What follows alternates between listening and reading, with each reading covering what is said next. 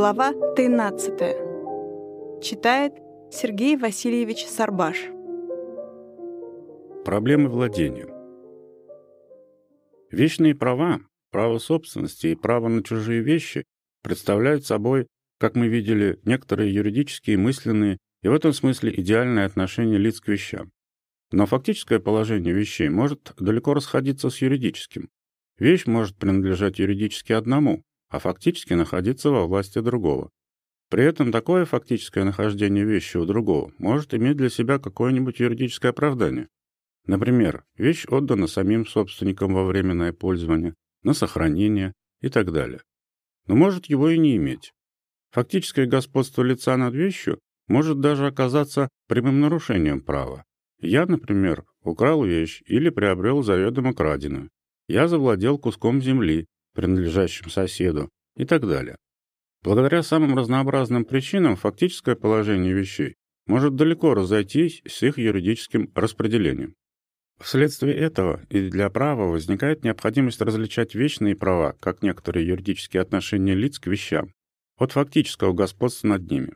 Это последнее, фактическое господство, взятое независимо от вопроса о праве на него, юс посиденди, право владения, и от вопроса о способе его приобретения, causa possessionis, основание приобретения, называется владением, possessio, possession, безиц, и составляют одну из труднейших проблем гражданского права. Казалось бы, государство, установив известную систему юридического распределения вещей, может считаться затем только с этим распределением.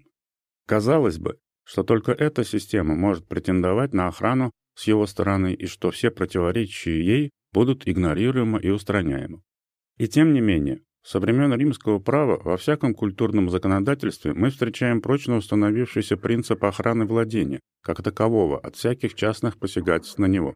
Всякий фактически владелец вещи может требовать от суда и властей защиты своего владения, и притом не на том основании, что он имеет право на это владение, а просто на том, что он владеет или владел.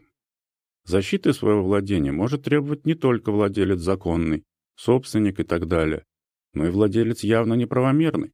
Тот, кто силой захватил чужое поле или кто тайно похитил чужую вещь. Конечно, если такое владение нарушает чьи-либо права, лица заинтересованные могут требовать восстановления этих прав судом.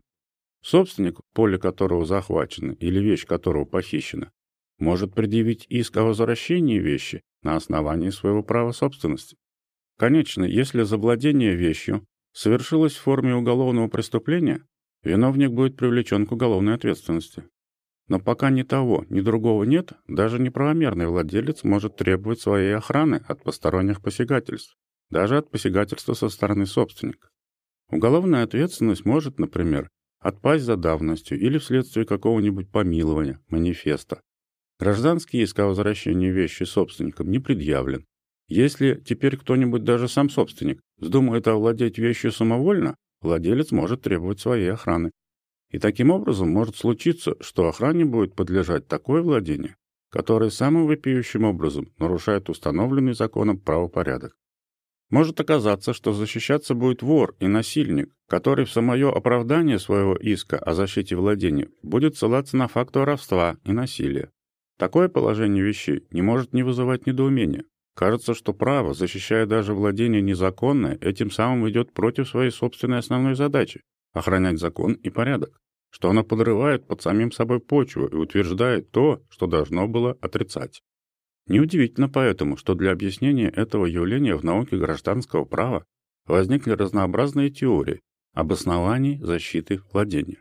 Каждая из этих теорий пытается по-своему установить тот общий принцип, которым вызывается и определяется защита фактического господства. При этом естественно, что все эти теории имеют не только теоретическое значение, каждая из них выдвигает ту или другую точку зрения, вместе с тем неизбежно приводит к целому ряду иных практических решений, чем другие. Мы не станем излагать здесь всех теорий, выставленных на этот счет в течение XIX века, начиная с Савиньи, но нельзя не остановиться на одной из них, именно на той, которая и до ныне имеет большое распространение и может, пожалуй, даже казаться господствующей. Теория эта ведет свое начало от Йеринга и сводится к следующим основным положениям. Пусть в отдельных случаях владельцами оказываются лица, не имеющие права на владение, Но несомненно, что в огромном большинстве случаев владельцами являются собственники. Право же, устанавливая те или другие нормы, должно считаться не с исключениями, а с правилом. Если же мы всмотримся ближе в положение собственников, то мы без труда заметим, что для них является желательным рядом с обыкновенным средством судебной защиты, иском о собственности, требующим часто очень сложного доказательства права собственности, иметь облегченное и упрощенное средство, свободное от такого доказывания. Таким именно средством и является защита владения как такового. Собственнику достаточно только доказать свой факт владения, чтобы получить его охрану. Владение, таким образом, охраняется в интересах права собственности, как передовая позиция этого последнего, как его форпост.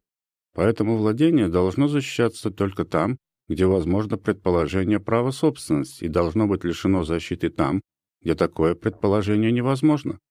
Однако, с другой стороны, раз желательно дать собственникам защиту, освобожденную от обязанности доказывать право на владение и опирающуюся на простой факт этого последнего, то неизбежно, что во многих случаях окажутся в состоянии воспользоваться ею и не собственники, даже воры и грабители.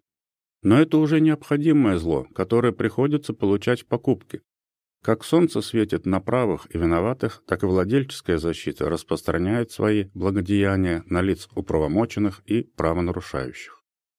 Нельзя не признать, что это учение Еринга содержит в себе много подкупающего, и тем не менее ближайшая проверка неизбежно обнаруживает его теоретическую и практическую слабость.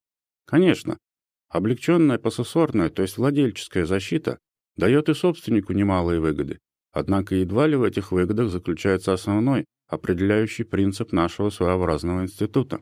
Неправильность теории Еринга обнаруживается главнейшим образом из следующих обстоятельств. Прежде всего, если владельческая защита создана в интересах лучшей охраны права собственности, тогда непонятно, почему эта защита направляется даже против собственника, почему против иска о восстановлении нарушенного владения не допускается самое ясное возражение о том, что ответчик, нарушитель владения истца, есть собственник и что он своим действием только восстановил правомерное состояние, вернул свою вещь себе. Утверждать, что допущение такого возражения в корень подорвало бы всякое значение владельческой защиты, едва ли правильно. Владелец мог бы защищаться против всех, кроме собственника. Считать, что защита воров и грабителей есть некоторое неизбежное, неотделимое зло, также неосновательно. Наглядный пример противного показывает прусское земское уложение, которое постановляло, что защищаемое владение никогда не может быть приобретено путем акта частного насилия. Допущение доказательства, что ищущий защиты есть вор или грабитель, нисколько не превратило бы посессорную, опирающуюся на факт, защиту в петиторную, то есть основанную на праве. С другой стороны, вытекающее из теории Еринга правило, где не может быть собственность, там не может быть и владение, приводит к целому ряду положений, которые не согласуются с данными позитивного права и не могут быть приняты с точки зрения нашего нынешнего правосознания. Так, например, отдельное право собственности немыслимо на составные части вещи. Невозможно, например, особое право собственности на отдельные этажи дома или на отдельные квартиры. И тем не менее, новейшее законодательство, определенно германское уложение параграфа 865, признают полную возможность самостоятельного и защищаемого владения даже в случаях подобного рода. Далее, некоторые законодательства, например, наше русское, устанавливают известные ограничения в приобретении недвижимости для некоторых категорий лиц, например, для евреев или для иностранцев. Но признать, что вместе с тем эти лица лишены и защиты владения, что каждый может, например, насильно выгнать еврея из дома вне черты оседлости, решительно противоречит нашему представлению о самом элементарном правопорядке. Это значило бы оставить всех этих лиц на полный произвол кулачного права. Все эти соображения не могут не убеждать нас в том, что основные идеи защиты владения заключаются вовсе не в охране права собственности, а в чем-то другом. Но в чем же именно? С теорией Еринга в новейшее время успешно конкурирует теория гражданского мира. Владение защищается в интересах этого последнего, на обеспеченность владельческих отношений, говорит, например, один из представителей этой теории Эндема, покоится порядок человеческого общежития. Охранять мир дома и через его посредство мир народа составляло всегда одной из высших задач общежития. Поэтому охрану получает все, что гарантирует общественное спокойствие и прежде всего фактически сложившийся порядок отношений лиц к вещам, так как он составляет непременное предположение всякого упорядоченного общежития. Чем далее, тем, по-видимому, более эта теория завоевывает себе признание, и составители германского уложения именно ее положили в основу своих норм о владении. Предписание проекта, говорят они, исходит из той мысли, что защита владения имеет своим назначением обеспечивать общественный мир охраной внешнего господства лиц над вещами. А выбором этой точки зрения германская комиссия выгодно отличается от комиссии, составлявшей наш русский проект, которая стала на точку зрения Еринга и этим толкнула себя по целу ряду вопросов на ложный путь. Не подлежит сомнению, что эта теория гражданского мира гораздо лучше схватывает основной дух нашего института, и что с ее точки зрения все указанные выше явления кулачного права немыслимы. Но думается, что и она, ведя по практически правильному пути, теоретическом отношении страдает некоторой неточностью.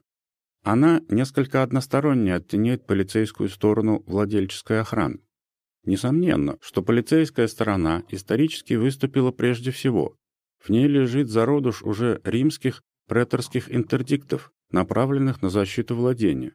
Но думается, зиждущий принцип этой защиты лежит значительно глубже. И кажется, что к постижению этого зиждущего принципа мы легче всего можем подойти следующим путем. Обратимся к области уголовного права и представим себе преступника, приговоренного к наказанию, к тюремному заключению, к лишению всех прав, даже к смертной казни. Может ли частное лицо на том основании, что преступник лишен прав и приговорен к наказанию, лишить его свободы, избить или в случае осуждения к смертной казни убить? Так было в древнее время, когда преступник при более тяжких преступлениях лишался прав и этим ставился вне всякой охраны закона, отдавался на произвол всех и каждого. Sacer esto римского права, Friedlosigkeit древнегерманского и так далее. Но не так стоит дело в праве более культурном. Преступник, даже приговоренный к смертной казни, продолжает сохранять пока свою человеческую личность. Даже лишенный прав, он остается в глазах закона человеком. Пусть над ним впоследствии будет совершена казнь, но эту печальную функцию выполнит государство. Для всех же частных лиц преступник остается неприкосновенным.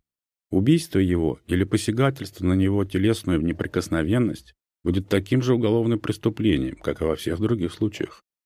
Беря на себя карательные обязанности, государство в то же время продолжает охранять человека от частных посягательств.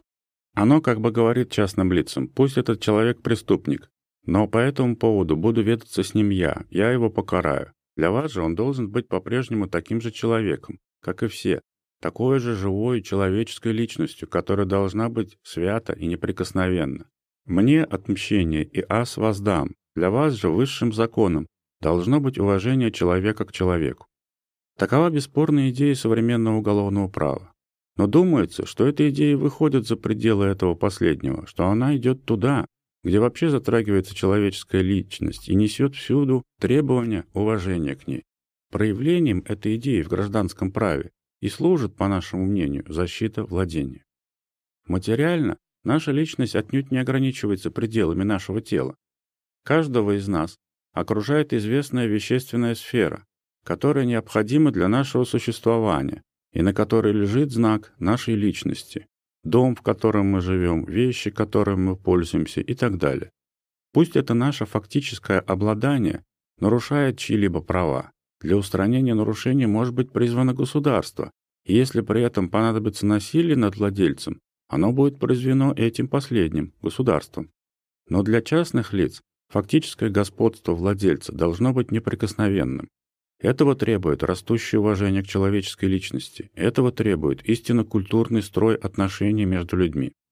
Пусть нынешний владелец вещи вор и грабитель, но, за редким исключением самообороны так называемого необходимого самоуправства, даже по отношению к нему, никакое насилие или самовольство со стороны частных лиц не может быть терпимо. Даже вор для них должен оставаться человеком.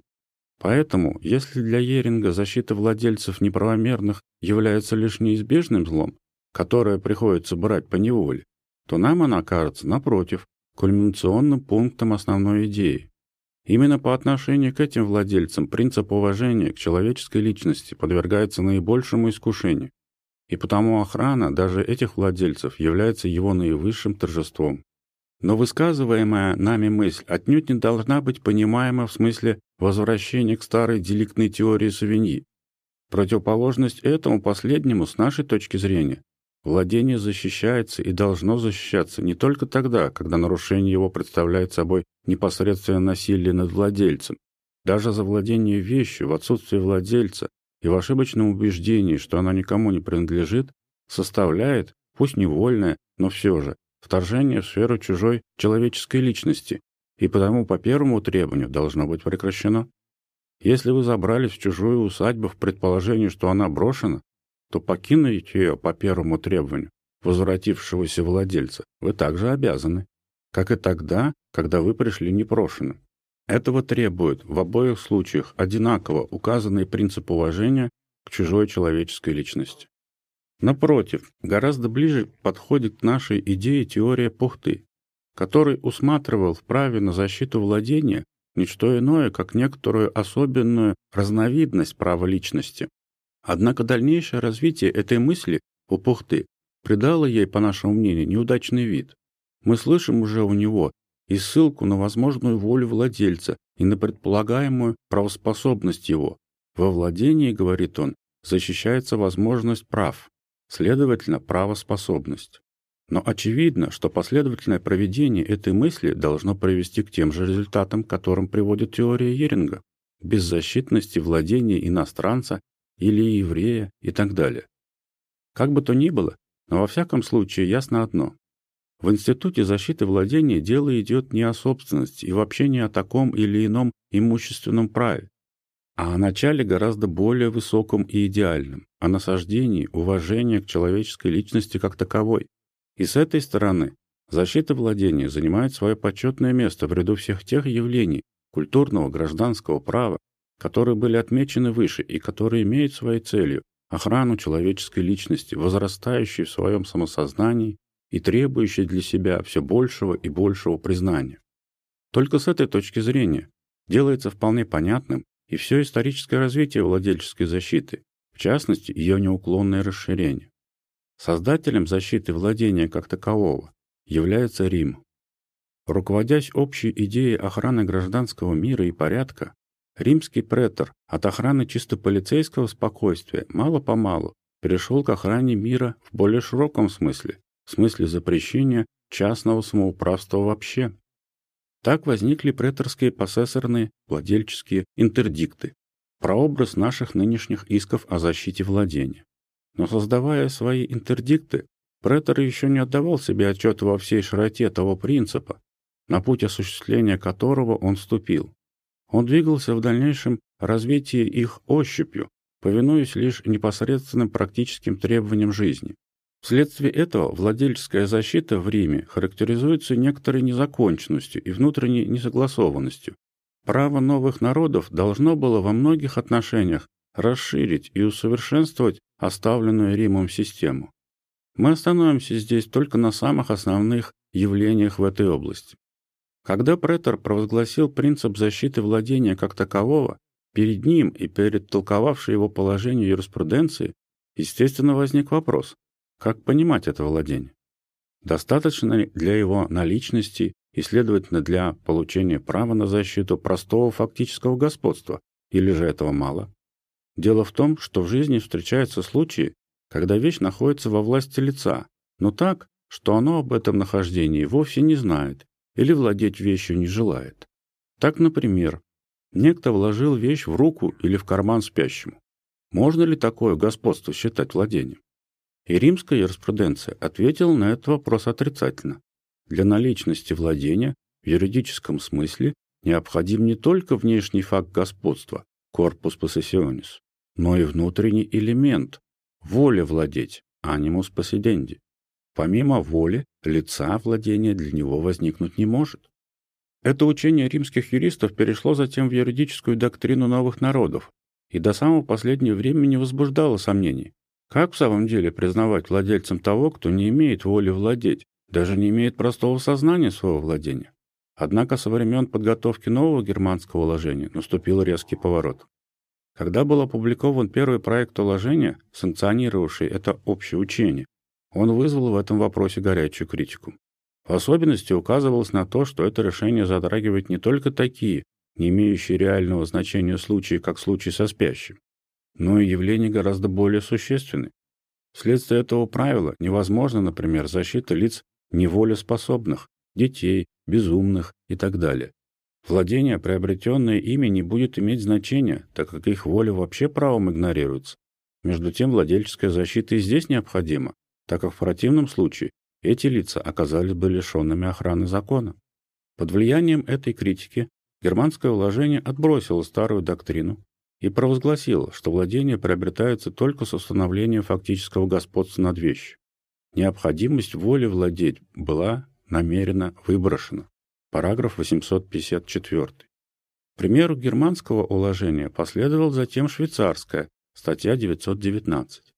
И лишь наш русский проект остался на старой позиции, повторяя в своих объяснениях римские аргументы о спящем и о пленнике, который не владеет связывающими его веревками, будто бы потому, что не имеет воли владеть. Вся история вопросов в германских комиссиях прошла для наших редакторов совершенно бесследно. Между тем, этот отказ от старой доктрины и связанное с ним расширение области защищаемого владения является бесспорным прогрессом. Он обозначает более полное осуществление указанного выше основного принципа владельческой защиты. С точки зрения уважения к чужой человеческой личности, для всех третьих лиц совершенно достаточно того, что вещь находится в чьем-то фактическом обладании. Как относится лицо к своему обладанию? Знает ли она о нем или не знает? Признается ли его воля правом или не признается? Все это должно быть для них безразлично. Во владении охраняется не право владельца и не его воля. Реформа германского уложения наносит последний удар так называемой волевой теории Брюнса и других, а его личность. Аналогичный процесс расширения сферы защищаемого владения наблюдается и в другом направлении. Защищая владение даже неправомерно, римское право в то же время ограничивало эту защиту в том отношении, что представляло ее только таким владельцам, которые владеют хотя и незаконно, но для себя и от своего имени, который имеет анимус рем себе хабенди, который владеет суунамини. Таковы собственник, добросовестный приобретатель чужой вещи и так далее. Но таковыми же являются и вор, и захватчик. Тем же лицам, которые владеют от чужого имени, Альена на мине. Например, те, которым вещь была отдана в аренду, безвозмездное пользование, на сохранение и так далее. Оно отказывало в праве на самостоятельную защиту.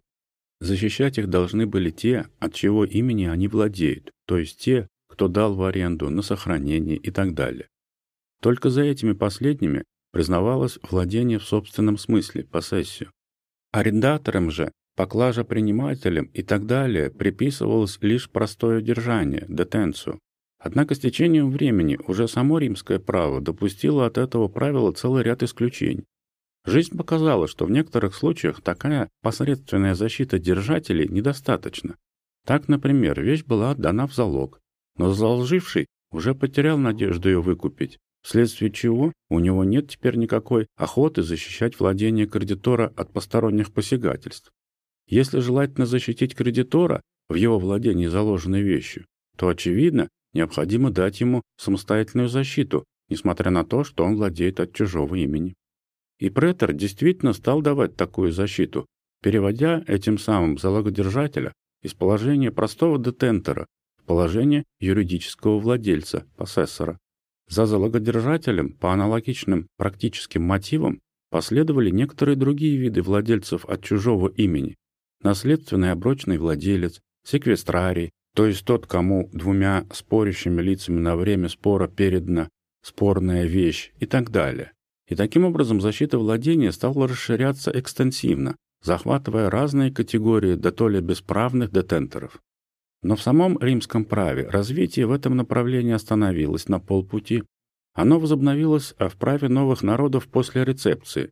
В течение средних и дальнейших веков Самостоятельная владельческая защита была предоставлена мало-помалу арендаторам, поклажепринимателям и так далее, словом, почти всем владельцам от чужого имени. Наконец, германское уложение сделало последний принципиальный шаг, объявив всех держателей владельцами, имеющими право на самостоятельную защиту.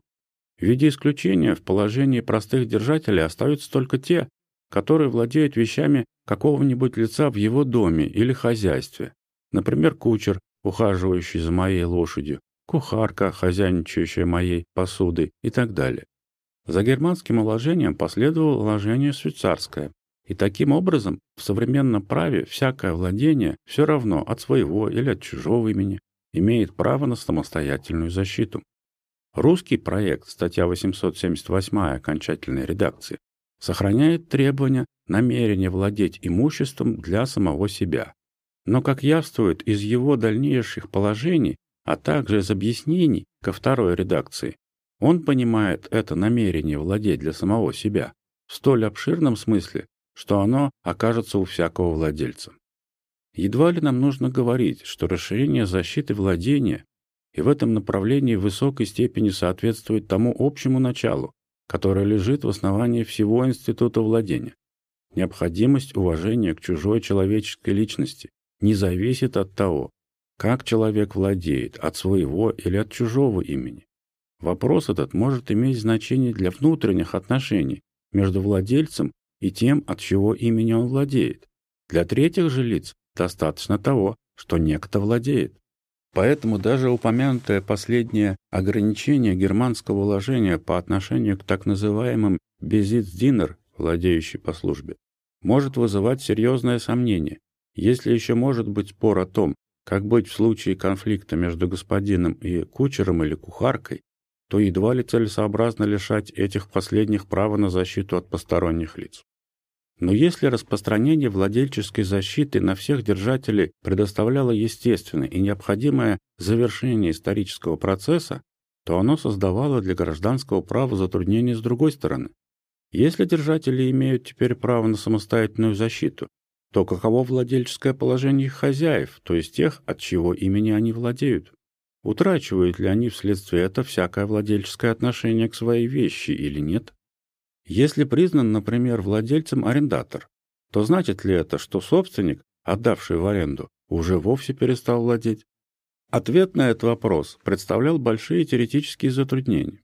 Со времен римских юристов считалось аксиомой, что одновременное владение двух лиц одной и той же вещью компоссессия plurium insolidum немыслимо. Конечно, возможно обладание по долям, компоссессия pro partibus, Два сонаследника сообща владеют имением. Один в двух третях, другой в одной трети. Но невозможно совладение без долей на всю вещь, инсолидум. Оно, по словам римских юристов, невозможно так же, как невозможно одному лицу сидеть там, где сидит другой, или стоять там, где стоит другой. Где владеет один, там немыслимо владение другого. И потому, с этой точки зрения, признание арендатора и так далее владельцем должно было бы с логической необходимостью влечь за собой отрицание владения хозяина. Однако против этой логики решительно восстали потребности практической жизни. Что делать хозяину, если отданное им в аренду имение захватывается кем-либо посторонним, а арендатор защищать свое владение не желает или не может? Должен ли он беспомощно взирать на подобный захват, утешаясь только надеждой на иск в убытках? Такое решение казалось абсолютно недопустимым, и германское уложение решилось и здесь на крупную теоретическую революцию. Оно отбросило старое римское правило о невозможности компоссессии plurium insolidum и признало обоих, и хозяина, и того, кто от его имени владеет, владельцами. Арендатор, пожизненный владелец, залогодержатель и так далее являются по терминологии этого кодекса, параграф 868, владельцами непосредственными, меж тем как хозяин – владельцем посредственным. Против третьих лиц право на владельческую защиту имеет прежде всего владелец непосредственный. Но если он защищаться не хочет или не может, тогда владельческая защита предоставляется владельцу посредственному. Если же владельческий конфликт возникает между ними самими, то предпочтение отдается первому, то есть владельцу непосредственному. Таким образом, в нашей области появилась доселе неведомая теория фигуры двойного владения на одну и ту же вещь, Причем владельцы стоят не рядом друг с другом, как при совладении по долям, а один над другим или один за другим, до некоторой степени наподобие средневекового сочетания доминиум, детректум и утиль. Нужно, впрочем, сказать, что теория гражданского права до настоящего времени не может еще вполне освоиться с этой новой фигурой. Некоторые из видных цивилистов считают ее крупной законодательной ошибкой. Однако с таким отрицательным мнением едва ли можно согласиться. Мы видели, какие серьезные соображения привели к созданию этой фигуры. При этом нельзя упускать из виду, что сплошь и рядом отдача вещи во владение другого не вовсе уничтожает фактическое отношение к ней со стороны отдавшего. Если я раздал весь свой дом отдельными квартирами в наймы, то это отнюдь не значит, что я утратил фактическое господство над домом. В тех же случаях, когда фактическое господство отдавшего как будто действительно прекращается, так будет по преимуществу при передаче движимой вещи в наймы на сохранение и так далее. Дарование хозяину субсидиарной владельческой защиты обозначает лишь предоставление ему права защищать, правда в своих интересах, сферу чужого фактического господства. Для третьих лиц фактическое владение должно быть неприкосновенно, так как за ним стоит чья-то человеческая личность. Кто же именно выступит на защиту этой неприкосновенности?